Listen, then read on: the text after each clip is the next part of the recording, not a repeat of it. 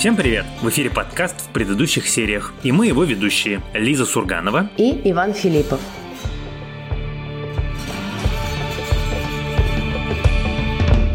И сегодня мы обсуждаем последний, четвертый сезон сериала Sex Education – половое воспитание, сексуальное просвещение, как вам больше нравится. Надо сказать, что этот сериал для нашего подкаста особенный, потому что на самом деле именно с него когда-то и начался наш подкаст. Если ты помнишь, что первый наш выпуск был про то, что мы ждем в 2000, страшно сказать, 2019 году, какие сериалы. А вот первый сериал, который мы обсудили как-то уже полноценно, правда, у нас был тогда и спаренный выпуск, это были сериалы как раз Sex Education, второй был сериал You, тоже сериал Netflix, который тогда только вышел. Слушай, а почему тогда у нас был спаренный выпуск? Ну, мы тестировали разные форматы, и после этого быстро отказались от этой идеи, потому что поняли, что каждый из этих сериалов на самом деле заслуживал отдельного выпуска, но, видишь, из этих двух остался с нами по-настоящему только Sex Ed, потому что, ну, в общем, этот сериал все равно как-то сформировавший целую эпоху, мне кажется, и вырастивший целое поколение зрителей новое. И сегодня хочется поговорить в том числе про это, провожая этот прекрасный сериал. Прежде чем мы продолжим обсуждать финальный сезон Sex Education, скажу, что мы, как и обычно, будем говорить о нем со спойлерами, поэтому если вы его еще не посмотрели, сделайте это, потому что, ну, здесь это достаточно важно. Сериал Sex Education на самом деле это один из, на мой взгляд, сериалов абсолютно уникальных. Кроме того, что первый его сезон это просто эталонное телевидение, он еще невероятно полезный не только для зрителей в Великобритании и Америке, но, собственно, по всему миру, для подростков, которые ищут с кем и как поговорить про проблемы, сложности и вопросы, с которыми они сталкиваются в сексуальной жизни, начиная свою сексуальную жизнь или продолжая свою сексуальную жизнь. Но для России этот сериал был абсолютным, на мой взгляд, прорывом прорывом, и я помню, как я где-то даже собирал эти скриншоты, вот сейчас перед подкастом я парочку кидал нам в общий чат, людей, которые говорили спасибо сериалу Sex Education, потому что они в нем нашли какие-то ответы на вопросы, которые супер их мучили. И вот сейчас мы с тобой будем обсуждать финальный сезон, к которому я знаю, у всех есть какие-то вопросы и претензии, но даже к этому сезону, который мне понравился меньше, чем другие, хотя я не могу сказать, что мне не понравился, даже про него, вот я смотрю его каждый вечер по серии на Netflix, захожу в Твиттер и вижу ребят, у которых, например, там, не знаю, транспереход или какие-то связанные с этим вопросы, которые пишут просто длиннющие треды про то, что если бы у меня был этот сериал, когда мне было 16, какое бы количество проблем у меня не было, как бы мне он помог беречь от попытки самоубийства. Ну, вот такие вот прям вещи. Это же супер важная штука. И при том, что он как бы на протяжении трех сезонов оставался еще самостоятельным и очень классным художественным произведением, это нифига себе заслуга заслуга. Слушай, я абсолютно согласна, и мне кажется, что, в общем, это даже справедливо не только по отношению к России, российским зрителям, для которых, ну, действительно, разговор о сексе, о гендерной и сексуальной идентичности – это всегда гораздо более сложная, а теперь уже и практически табуированная тема. Но мне кажется, что и западные зрители на самом деле испытывают похожие чувства, потому что, ну, это в нашем, наверное, представлении, да, Штаты такая супер прогрессивная страна, или Великобритания Великобритания. Но нет, это как бы совершенно не так. Более того, во всех рецензиях на последний сезон, американских в первую очередь, ну и в британских тоже, отмечается, что этот сезон как бы выходит в момент, когда и в Америке, и в Великобритании учащается анти-ЛГБТ риторика, учащаются случаи ограничений да, законодательных для трансперсон, случаи насилия. Ну, то есть есть обратная волна отката, да, вот на эту всю woke culture, то, что называется, да, она как бы некую новую искренность, принятие себя, разговор про свою идентичность. Есть обратная консервативная патриархальная волна. И это все точно так же происходит на Западе. И все это отмечается авторами западных изданий. Но при этом все, самые честные из них, и я с ними тут склонна согласиться, отмечают, что все-таки вот как бы проблема сериала в четвертом сезоне в том, что он просто стал таким символом борьбы вот этой, да, что как бы это сериал, который уже просто поднял на знамена борьбу за сексуальную максимальную свободу, за права меньшинств самых разных, да, и именно на фоне того, что по всему миру усиливается как бы антиполитика в этом отношении, он такой, а мы будем бороться и стоять до конца, и вот мы еще вам весь сезон сделаем из таких героев, вот вам выкусите. Ну, в смысле, что это становится в большей степени агитационным материалом с такими проповедями, речами, все правильное, мы все как на терапии, сейчас проговорим, чем сериалом, от которого получаешь удовольствие, и в котором, ну, в ненавязчивой манере, как это было, на самом деле, на протяжении, ну, по меньшей мере, первых двух сезонов проговаривались важные вещи, но самые разные, да, и не так, что вот тебе прям говорят, вот надо так, типа, вот это классно, вот смотрите, какая школа, где все супер необычные. Вот ты сейчас, собственно, пришла к вещи, которые являются моей главной претензией к последнему сезону. Вообще, мне кажется, надо начать с того, что придумывать финалы истории очень сложно. Это самое сложное, что есть. Как бы начать это несложно, продолжить тоже, в общем, не очень сложно. А вот так, чтобы закончить, чтобы все были довольны, и главное, чтобы это все было хорошо, органично и круто, это супер сложное дело. И когда люди придумывают историю, не зная, чем ее закончить, это получается не лучшим образом. Потому что, например, там вот я хочу про это отдельно поговорить, про последнюю серию. По большому счету, вот из серьезных настоящих претензий мне по-настоящему не понравилась последняя серия. Все остальное мне понравилось что-то больше, что-то меньше, к чему-то у меня есть вопросы, у меня есть комментарии. Но вот последней серии я недоволен, потому что там есть очень классные разрешения у каких-то героев, там у Адама вся его линия вот абсолютно безупречная, от начала до конца. Вот взяли одного героя, и действительно его и его отношения с миром, его отношения с родителями, особенно его отношения с папой, довели последовательно до конца абсолютно логично, классно, трогательно и очень, мне кажется, полезно и правильно. А есть какие-то герои, которые, мне кажется, получились существенно хуже и как-то немножко фальшиво, но Моя главная, конечно, проблема – это с тем, что они поменяли место действия. Потому что, да, понятно, чем закончился третий сезон, но именно школы нам здесь больше всего всем не хватало. Как бы мы говорили с тобой, мне кажется, и в первом даже выпуске, и во всех последующих выпусках, что пространство сериала «Сексуальное воспитание» – это очень условный мир. Его на самом деле не существует. Это такое как бы место вне пространства и вне географии. Но при этом школа, в которой они учились, была похожа на абсолютно обычные школы. Она была одновременно похожа на американскую и на английскую, но тем не менее, это была настоящая школа. А колледжи, которые они придумали, не существует нигде в мире. Это абсолютно искусственный конструкт, который взяли и совершенно непонятно за каким хером засунули в совершенно прекрасно существовавший до этого три года в настоящей школе сериал. И с этого момента все пошло, ну, как бы совершенно не в ту сторону, потому что нету вот этой привычной нам динамики, нету привычной системы отношений. Все это абсолютно искусственное, и как бы я просто думаю, что на самом деле, если мы сейчас вернемся к какому-нибудь второму, третьему, иногда даже первому сезону, какие-то диалоги, они в тех декорациях просто звучат органичнее.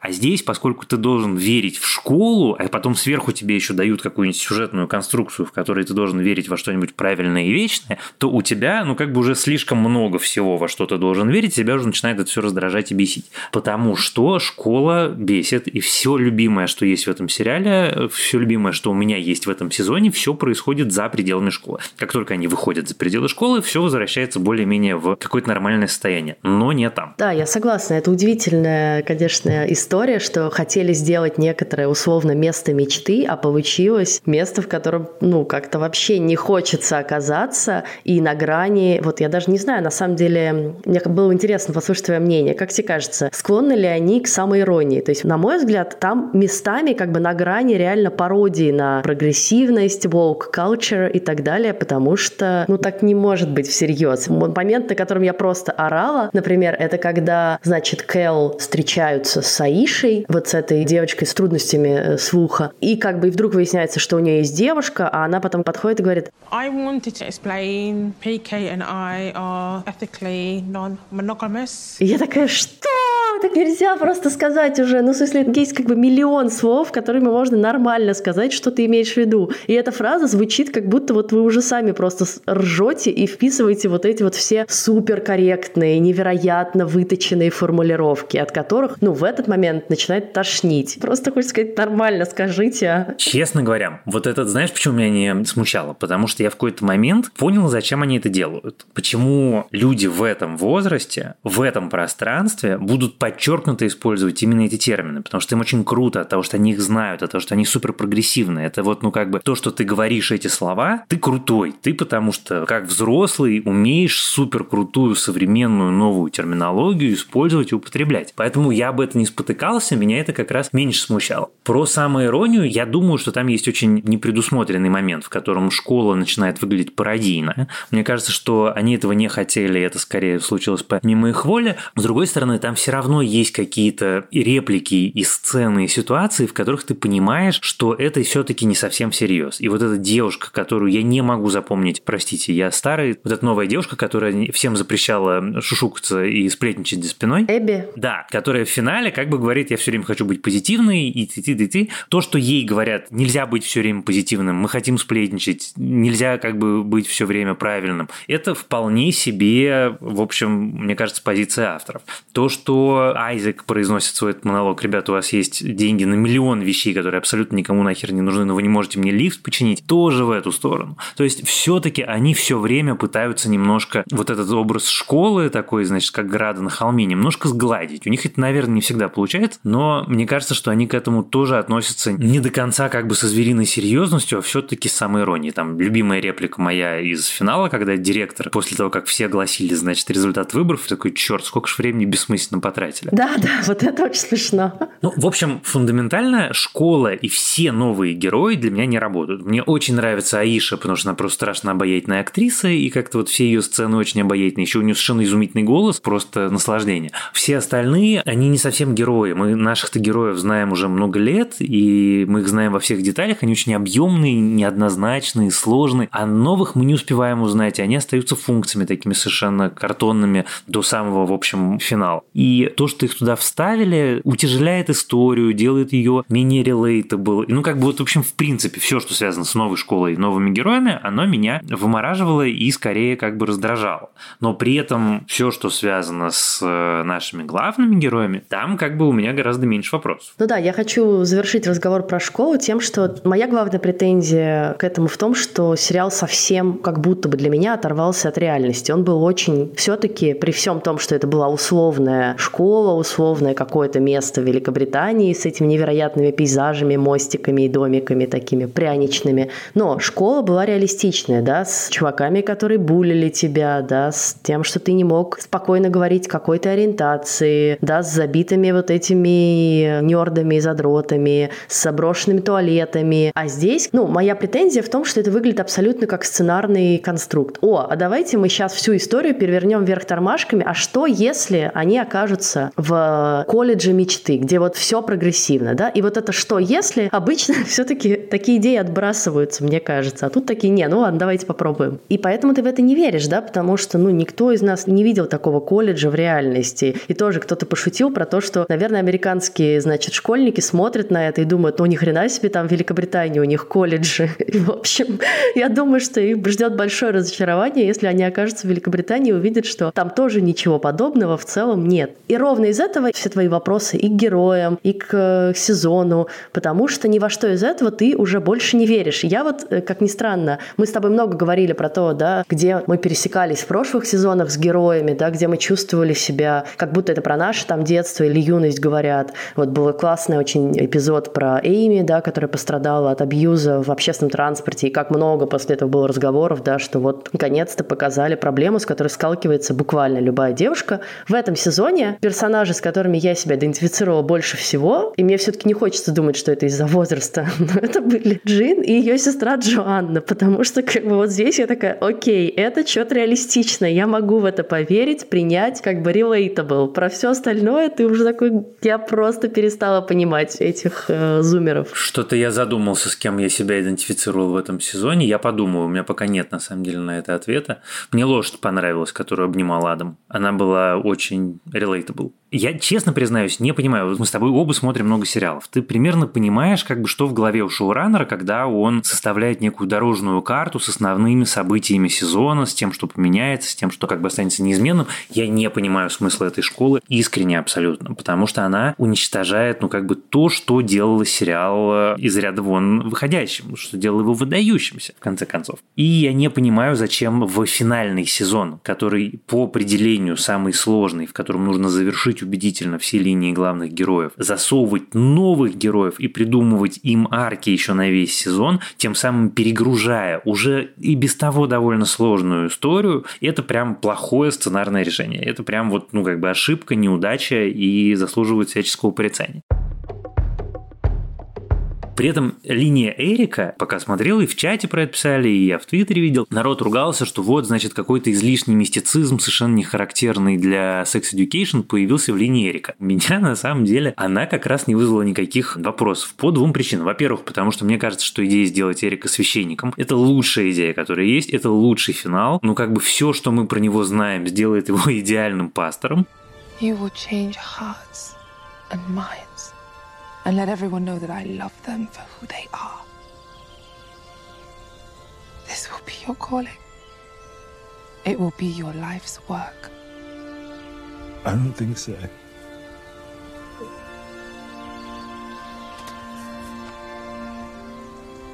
I made you this bright so that others would see in the darkness. Дальше, значит, два соображения, которые не связаны напрямую с э, сериалом. У меня в жизни был опыт общения с людьми, которые в ближайшее время надо было становиться священниками. То, что у них случаются приходы, и то, что они начинают слышать голоса в кустах и видеть то, чего на самом деле не очень есть, это на самом деле не то, чтобы сильно большое преувеличение. И поэтому люди, которые как бы настраивают себя и накручивают себя так, как накручивает и настраивает себя Эрик перед крещением, с ними такое случается. А во-вторых, все-таки и это, кстати, хорошая вещь с точки зрения сценарного мастерства, нам очень показывают, как важно для Эрика не само крещение, а то, как к нему относится его мама, которая его поддерживает, которая ему очень важный человек. И его нервяк, он связан не с тем, что ему нужно опуститься в купель или рассказать своему пастору, что он на самом деле гей, а с тем, что он как бы не очень хочет это делать, но это очень важно для его мамы.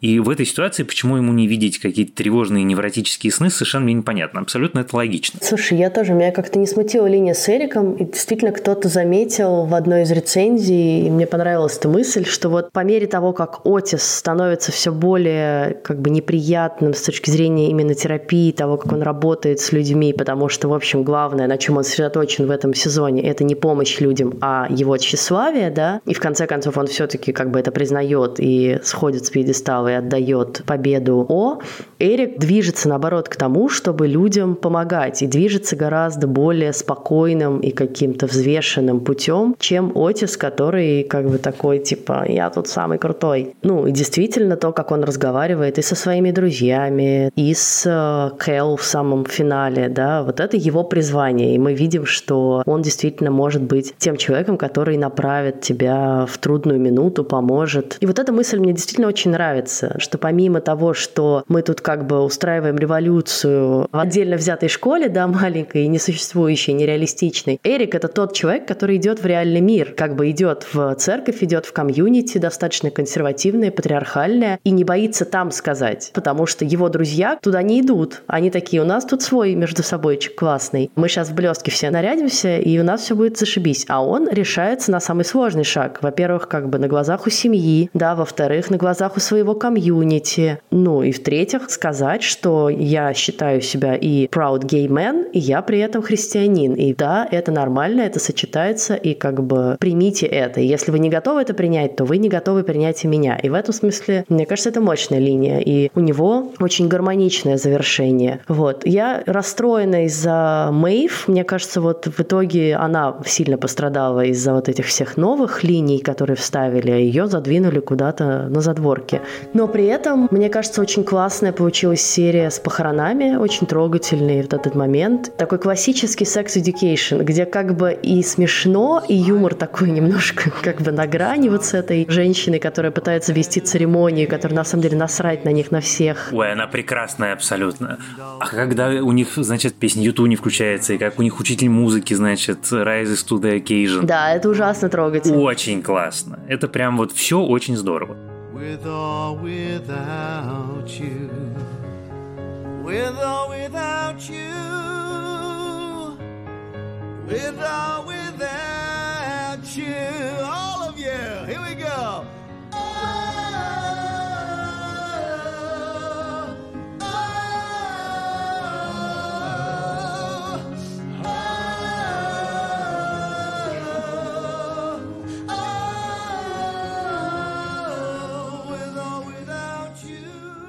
Ну и при этом то, что они все приходят, да, ее друзья, то есть вот как бы вот здесь ты чувствуешь, что, блин, вот я хочу остаться в этой серии, вот в этом как бы ощущении, да, всех вас вместе, когда вы друг друга поддерживаете. Я хотел, наверное, резюмировать то, что ты только что сказал. Что давайте просто признаемся себе, что главный герой сериала Sex Education – это Эрик. Натурально, после Джиллиан Андерсон он самый сильный актер, от него невозможно оторваться. Любая сцена, в которой он участвует, неважно, драматическая она, комедийная, работает на голову выше, даже на две головы выше, чем любая драматическая или комедийная сцена с любым другим участником этого сериала. Поэтому, ну, в общем, как бы, да, и финальный сезон нам это только подтверждает. По крайней мере, для меня это сериал имени Эрика, совсем точно не Отиса. Собственно, меня раздражали больше всего в последнем сезоне. Во-первых, мне дико не нравится персонаж О, потому что как бы до самого финала, несмотря на все ее объяснения, она, мне кажется, какой-то ужасно двуличный, ненастоящий, неискренний и ужасный. Во-вторых, очень раздражали Отис и Мэйв, потому что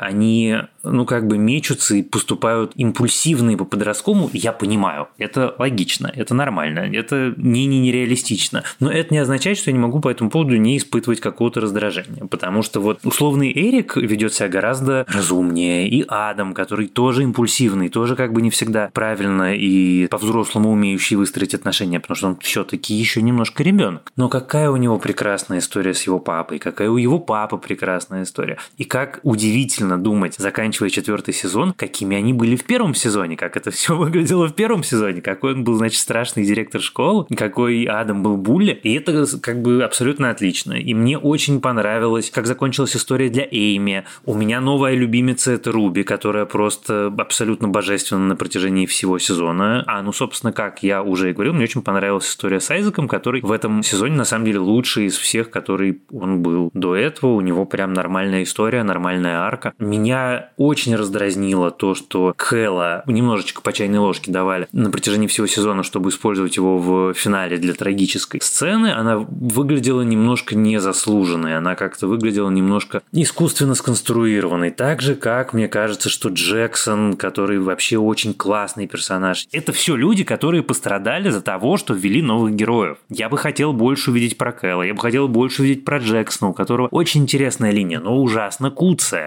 Или совершенно потрясающая линия Вив. Просто одна из самых интересных, одна из самых живых и таких совершенно человечных. И я бы с удовольствием посмотрел про нее больше за счет всей этой довольно бессмысленной и искусственно сконструированной истории с четырьмя новыми героями. К вопросу про реализм. Понятно, надо важно оговориться, да, что, конечно, для всех свой реализм в сериале Sex Education, потому что все идентифицируют себя с разными героями. Вот в этом сезоне, да, говоря о том, что я при этом могу себя идентифицировать больше, наверное, с взрослыми женщинами. Вив тоже для меня это очень реалистичная история, с которой сталкивалась и я, и мои подруги. Да, вдруг как бы милый мальчик ухаживает за тобой, и вдруг оказывается, как говорит наша подруга Юля, арбузером. И уже как бы хватает тебя за руку, уже ревность, уже, значит, какое-то насилие. И она еще так останавливается только-только на грани, да, вот этой истории. А на самом деле, если бы нам позволили зайти чуть дальше и дали бы ей как раз больше времени, мы бы увидели там гораздо более неприятные вещи, чем просто хватание за руку, потому что все это приводит в итоге к самому настоящему домашнему насилию, очень жесткому, а иногда и приводящему к смертельному исходу. Я согласна с тобой, что мне тоже очень понравились и Эйми, и Руби, и вот действительно, какие арки прошли они. Не знаю, какую арку прошел Айзек, особенно никакую, мне кажется, честно говоря. Он вменяем вменяемый в этом сезоне стал. Ну, если это назвать аркой, да, ну окей. Ну, короче, я рада, что они с Эйми стали парой, да, и что он помог Эйми преодолеть вот эту травму, и как она ее преодолевает, это тоже очень классно, да. Вот тебе классно показывает, что искусство терапевтично, ты можешь и себе помочь, и другим людям помочь, которые проходили через похожие проблемы. И мне очень нравится, что эта их учительница покупает э, эту ее дурацкую дыню и говорит, я все видела, через несколько лет она будет стоить стоит гораздо больше. Но действительно, самое интересное для меня это была Руби, потому что вот эта как бы девочка абсолютно бессмысленная, да, в самом начале сериала, которую мы как бы не привыкли воспринимать всерьез, классический ходячий стереотип, и она как бы отчасти продолжает им быть, и ее ставят действительно в совсем комичные условия, где ее никто не знает, и всем плевать на нее, и зачем-то ей делают грудь неприлично нереалистичную в этом сезоне. Но вот ее переживания, да, и ее травма, связанная с Оу, и ее травма, связанная с Отисом. За это я очень благодарна. Ей дали стать каким-то полноценным человеком. Уже в прошлом сезоне это началось, но в этом сезоне так совсем. Да, показали ее одиночество, показали ее потерянность в этом новом мире. При этом не дали вот этому такой супер сладкий, бессмысленный финал, да, то есть не то, чтобы это заканчивается ее поцелуем с Отисом. Нет, она ему в конце говорит, типа,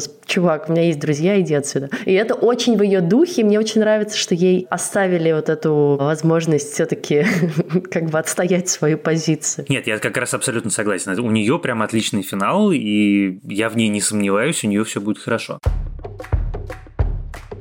Я напоминаю, что у нас с вами есть рубрика рекомендаций, в которой мы ждем сериалы, которые вы, наши дорогие слушатели, смотрите на Кинопоиске. И вот сегодня наша слушательница по имени Валера, с которой мы, кажется, знакомы лично даже, советует вам сериал «Роковой патруль», сериал по комиксам про супергероев, или точнее суперзлодеев тоже, у которого уже аж четыре сезона. Лиза, Ваня, привет! Я сегодня хочу посоветовать сериал, который называется «Роковой патруль». Он снят по комиксам DC, и из всего, что когда-либо снимали по DC, он больше всего похож похож разве что на последний отряд самоубийц по уровню абсурда, безумия и дикости, которые там творятся. Еще из сериалов на отбросов и на Академию Амбреллы, наверное. В общем, это история о кучке суперлюдей, у которых есть суперспособности, которым скорее мешают, чем помогают. Например, некогда известная актриса абсолютно не может теперь контролировать свое тело. Оно бесконтрольно уменьшается, увеличивается, растягивается. У девчонки по имени Джейн в голове бесконечное количество личностей, буквально бесконечное. У каждой из них свои суперсилы, и они не могут между собой договориться говорится. А когда-то известный гонщик по имени Клифф теперь просто мозг человека в теле гигантского робота. Его, кстати, еще озвучивает Брэндон Фрейзер. У всех этих ребят в голове огромное количество тараканов, проблем и травм, и весь сериал построен как раз на том, что они пытаются со всем этим разобраться и научиться доверять друг другу и другим людям они ходят на терапию, они буквально залезают друг другу в сознание. Ну и в конце концов они все равно становятся героями и спасают мир, потому что по-другому у них не получается. Если вы тоже хотите нам посоветовать какой-нибудь сериал, отправьте, пожалуйста, сообщение в аудиобот собака КП аудиобот. В этом сезоне у меня ощущение, что все дети ведут себя гораздо более, ну, как бы как подростки, что они гораздо более импульсивны, гораздо более непродуманны, гораздо более эмоциональны, как Отис на маму взрывается, что вот, значит, из-за тебя Мэйв уехала в Америку. Да, конечно, он понимает прекрасно, что не из-за нее, они сами про это разговаривали. У Мэйв совершенно очевидный, как сказать, вайб человека, который действительно, если останется, то просто зачахнет и умрет, как певчая птица в клетке. Поэтому, ну, меня это немножко удивило, мне кажется, казалось, что в прошлых сезонах это не было так отчетливо заметно. Хотя, может быть, я не прав, может быть, я забыл предыдущие сезоны просто. В общем, я хочу сказать, что, с одной стороны, я недоволен финалом, потому что мне кажется, что в финале очень много лишнего, а очень много всего сделано в проброс. Ну, собственно, самая история про проброс – это вся история Мэйв, которая как бы вот такими урывками, несколькими сценами показана, а она все-таки одна из важнейших героинь сериала, ее хотелось побольше, ее жизни в Америке хотелось как-то поосознаннее, чтобы это было интереснее, насыщеннее, многообразнее. Отиса немножко слишком много, и при том, что одна из его линий дико раздражает, это вся история с выборами и оу. С другой стороны, за счет того, что финал такой как бы немножко неудачный, мне не так грустно прощаться с любимым сериалом, потому что если бы мы заканчивали в прошлом сезоне, я бы, наверное, расстроился больше. Вообще у меня ощущение того, что его не собирались заканчивать, никто как бы не тратил особенно много времени на то, чтобы придумать, вот как мы все это закончим. Потому что ощущение от сезона в том, что в нем были допущены серьезные ошибки, именно на стадии сценария, которые просто не додумали, не допридумывали и слишком поторопились. Слушай, я хочу сказать, что последняя серия меня прям бесила невероятно потому что ощущение, что эта вся серия превратилась как бы в лекцию про то, как надо жить. Вот каждый герой получает свой момент, которым он скажет сейчас, как правильно, какую-то задвинет мощную телегу. Момент, где Айзек типа устраивает вот этот бунт против экзамена, и все такие, да, подхватим это, и тоже сейчас скажем. Это ощущение некоторого кринжа, ощущение какого-то, ну, перебора, да. Сейчас, значит, подростки берут в свои руки дело, и взрослые тупые, ничего не поняли, а мы сейчас им расскажем, как правильно должно было быть. И каждый такой как бы супергерой в этой истории получается. Ну и прям как бы в какой-то момент скрипит на зубах вот от этой дидактики бесконечной, от проговаривания, нет, мы сейчас проговорим. То есть это сериал изначально, да, про пользу терапии, про пользу разговоров, но к финалу он возвел это в какой-то просто такой уже абсолют, что стало не по себе. Вот, наверное, это моя главная к нему претензия, даже уже не только про сценарий, который там страдает э, из-за нового места и новых героев, а вот то, что чуваки слишком упоролись по своей собственной миссии, ну и как бы встали на табуреточку. Ну, ребят, мы вас любили за иронию, самую иронию и за самые неожиданные шутки в самых неожиданных местах. Нет, ну, в общем, главные провалы этого сезона, они сценарные. Это, собственно, как бы самое для меня большое удивление, потому что Sex Education всегда был как раз как бы образцом сценарного мастерства, и то, что вдруг вот такие нелепые вещи кто-то допустил, это обидно и грустно. Тем не менее, завершая, да, все-таки наш разговор про сериал, я, правда, буду ему благодарна. Это один из моих любимых сериалов последних лет. И не в последнюю очередь я буду им благодарна за целую россыпь новых молодых актеров, которые теперь уже двинулись дальше по карьерной лестнице. И я, честно говоря, очень порадовалась, увидев примерно половину каста Sex Education в фильме «Барби». Пусть пока, да, и в таких как бы второстепенных ролях, но там есть и Шути Гатва, который играл Эрика, и Эмма Маккей, которая играет играет Мэйв, и Коннор Свиндлс, который играет Адама. И ты думаешь, блин, ну ни хрена себе, вот я не помню такого сериала, другого, молодежного, из которого аж три героя вдруг вошли в главный, значит, самый кассовый фильм года и один из самых кассовых фильмов вообще, да, и это довольно мощно. Ну, не говоря уже про Гатву, который действительно вообще двинулся дальше и в «Доктора Кто», и, по-моему, в каких-то «Звездных войнах» тоже он где-то мелькал. Слушай, самое смешное, что человек, которому не перепало ничего, кажется, практически вообще от сериала «Половое воспитание» это исполняет главную роль Ис Баттерфилд, у которого никаких громких премьер как раз нету. Да, это странно, но, наверное, показательно. Хотя, ну, правда, в первых сезонах он был очень милый и симпатичный. Слушай, ну, с одной стороны, может быть, он устал от роли, с другой стороны, ему действительно в этом сезоне написали не лучшую роль. Прямо он раздражающий, инфантильный, и, в общем, такое ощущение, как будто не было предыдущих трех сезонов. Ну, в общем, слушай, я рад, что на самом деле мы с тобой заканчиваем смотреть Sex Education. Этот сезон позволил мне, по крайней мере, попрощаться с этим сериалом гораздо более безболезненно. При том, что все равно я как бы подчеркиваю, я нигде не скажу, что мне не понравился весь сезон. У меня есть к сезону вопросы, у меня есть к сезону претензии и комментарии. Мне не понравилась последняя серия, но сезон я в основном смотрел с удовольствием. Ну а в следующий раз мы с Лизой обсудим мой самый любимый сериал, который называется «Убийство в одном здании». Обсуждать мы будем третий сезон. Надеюсь, что еще не заключительный. Слушайте нас, пожалуйста, на всех платформах от Яндекс Музыки, Apple Podcasts до CastBox и YouTube. Приходите в наш телеграм-канал, приходите в наш замечательный чатик, который существует при нашем телеграм-канале, который называется также в предыдущих сериях. И пишите нам письма, отзывы, сообщения. Мы всегда с большим удовольствием читаем все, что вы нам присылаете. Да, письма можно писать на почту подкаст собакакинопоиск.ру. Мы их очень любим читать и иногда даже зачитываем вслух в подкасте. А помогали нам в записи нашего сегодняшнего выпуска продюсер Елена Рябцева и звукорежиссерка Лера Кусто. Спасибо им за это огромное. А с вами были Иван Филиппов и Лиза Сурганова. Пока. До встречи.